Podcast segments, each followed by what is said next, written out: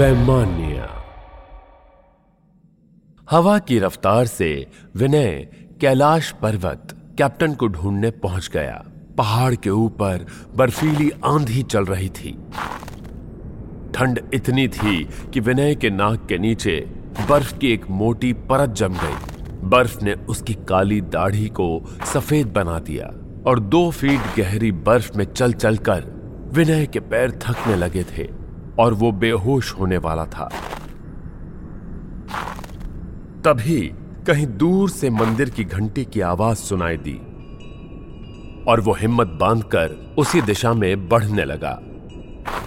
आधे घंटे की मेहनत के बाद जब वो मंदिर के दरवाजे पर पहुँचा तो उसकी हिम्मत जवाब दे गई और वो किसी कटे वृक्ष की तरह मंदिर की सीढ़ियों पर गिर पड़ा। दूसरी तरफ़ डायना हॉस्पिटल में गार्ड और नर्स से जानकारी निकालने के लिए सही मौके का इंतज़ार करती रही। लेकिन जब मौका नहीं मिला तो फिर डायना ने अपना शैतानी दिमाग चलाकर गार्ड के करीब आकर उसके कान में धीरे से कहा मुझे पता है तुमने क्या किया है। अगर पुलिस से बचना चाहते हो तो चुपचाप मेरे पीछे चले आओ। डायना की बात सुनते ही गार्ड के चेहरे की हवाइयाँ उड़ गई और उसने हकलाते हुए कहा मुझे नहीं प, प, प, पता तुम किस चीज़ के बारे में बा, बात कर रही हो। मैंने कुछ नहीं किया। डायना बिना गार्ड की बातों का कोई जवाब दिए हॉस्पिटल के पीछे बने स्टोर रूम में जाने लगी। पहले तो गार्ड ने उसे नजरअंदाज किया लेकिन फिर बाद में वो भी सबकी निगाह से बचता हुआ डायना के पीछे निकल गया। दूर खड़ी नर्स ने जब गार्ड को किसी अनजान औरत के पीछे जाते देखा तो वो भी जल्दी से अपना काम खत्म कर गार्ड के पीछे निकल गई। स्टोर रूम का दरवाज़ा खुला देखकर गार्ड ने इधर उधर देखा और फिर सीधे स्टोर रूम में घुस गया, जहाँ पहले से डायना उसका इंतज़ार कर रही थी। डायना को अकेला पाकर गार्ड उस पर झपट पड़ा। डायना का गला दबाकर धमकाते हुए कहा का बोल रही थी तू हाँ? का बताएगी तू पुलिस को? हा? अब बोल हा?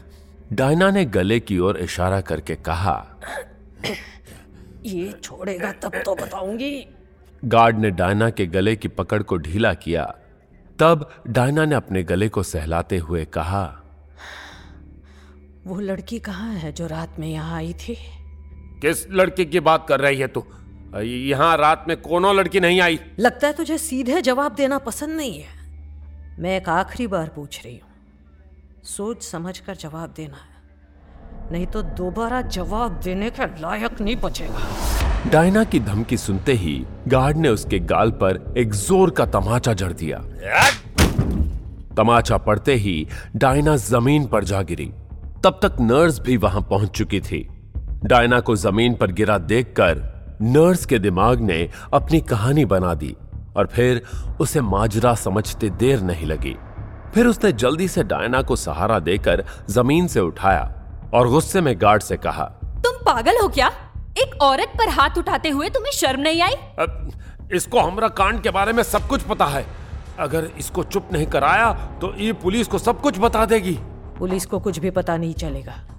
बस तुम मुझे ये बता दो कि वो लड़की कहाँ है। तू कहा लगती है उस लड़की की, जो तुझे बताओ हाँ? ज़्यादा चपर चपर की तो उस लड़की की तरह तुझे भी हमेशा के लिए सुला दूँगा, और किसी को कुछ पता भी नहीं चलेगा। जॉर्जिया की मौत की खबर सुनते ही डायना ने अपना धैर्य खो दिया, और बिजली की फूर्ति से अपने धारदार हाथ को हवा में घुमाकर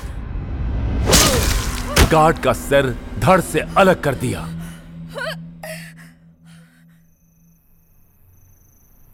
दूसरी तरफ़ केरल का रास्ता जानने के लिए जॉर्जिया किसी अच्छे इंसान की तलाश करने लगी। रात के तकरीबन दो बज चुके थे। शहर बंद होने लगा था। सड़क पर गाड़ियों के साथ साथ इंसानों की संख्या भी कम हो चुकी थी। ऐसे में जॉर्जिया के सामने बस दो ही विकल्प बचे थे। पहला ये कि वो सूरज निकलने से पहले जल्दी से जल्दी कोई अंधेर नुमा ठिकाना खोज ले। और दूसरा, रात होने से पहले केरल पहुँच जाए। जॉर्जिया अपने विकल्पों को तौल ही रही थी कि तभी उसने देखा कि अंधेरी गली में खड़ा कोई दिया सलाई जलाने की कोशिश कर रहा था। जॉर्जिया दबे पाँव उसकी ओर बढ़ चली। जैसे ही जॉर्जिया उसके पास पहुँची दिया सलाई जल चुकी थी। दिया सलाई की रोशनी में लड़के ने थोड़ी देर जॉर्जिया की खूबसूरती को देखने के बाद बड़ी मासूमियत के साथ कहा "अ, आप कौन? क्या चाहिए आपको? जॉर्जिया की तरफ़ से कोई जवाब न पाकर लड़के ने मुस्कुराते हुए अपना हाथ आगे बढ़ाया और कहा "अ, मेरा नाम करण है और अ, मैं विप्रो में काम करता हूँ। आपका क्या नाम है? जॉर्जिया। तुम्हें देखकर लगता है तुम शहर में नई नई आई हो। अगर तुम अपने घर का पता भूल गई हो तो मैं तुम्हारी मदद कर सकता हूँ। और अगर रहने की जगह नहीं है तो आज की रात मेरे कमरे में रुक सकती हो। अगर भूख हो तो मैं मैगी खिला सकता हूँ। अब बताओ तुम्हें क्या चाहिए? आ, मैं अपने घर का पता भूल गई हूँ। क्या तुम मेरी मदद कर सकते हो? घर कहाँ है तुम्हारा? आ, केरल। केरल सुनते ही करण ने आश्चर्य भरी नज़रों से जॉर्जिया को ऊपर से नीचे देखते हुए कहा "अ, मुझे नहीं लगता इस वक्त केरल के लिए कोई ट्रेन मिलेगी तुम्हें। तुम चाहो तो आज रात मेरे घर पर रुक सकती हो। और कल चली जाना। जॉर्जिया को सुबह होने से पहले खुद को छुपाने के लिए ठिकाना चाहिए था, जो उसे मिल गया। और करण को आश्चर्य हो रहा था कि कोई लड़की इतनी आसानी से बिना डरे किसी अजनबी के साथ कैसे जा सकती है, उसे यकीन नहीं हो रहा था। करण यही सोचकर मन ही मन मुस्कुराता हुआ जॉर्जिया को लेकर अपने घर की ओर चल पड़ा।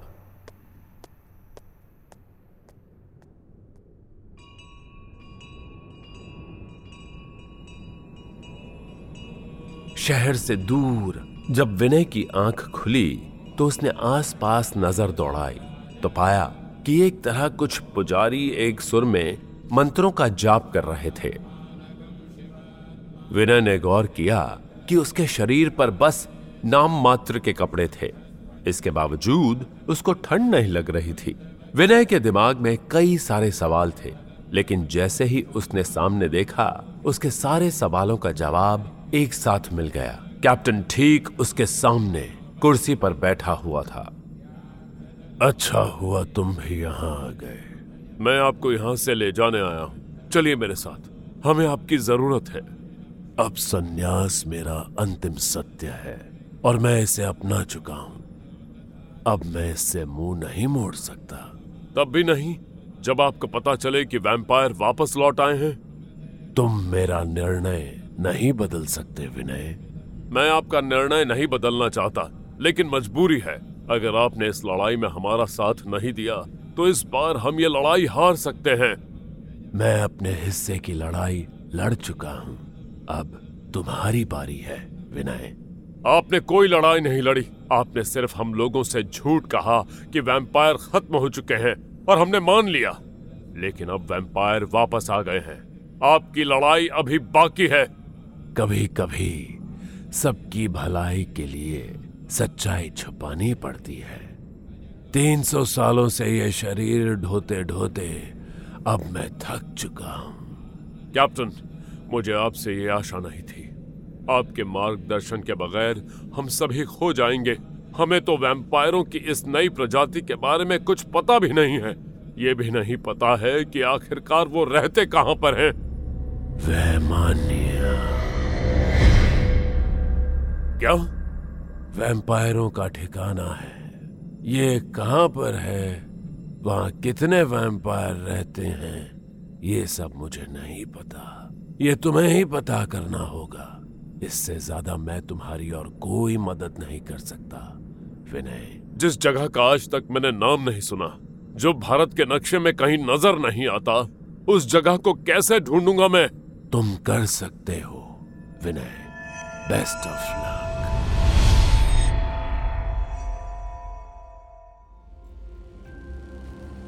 क्या विनय वैम्पायर की दुनिया वैमान्या का पता ढूंढ पाएगा?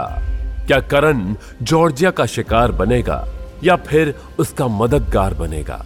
क्या डायना अपनी बेटी जॉर्जिया को ढूंढ पाएगी? क्या विनय धरती से वैम्पायरों को हमेशा के लिए मिटा पाएगा? इन सारे सवालों के जवाब जानने के लिए सुनते रहिए वैमान्या, सिर्फ़ ऑडियो पिटारा पर।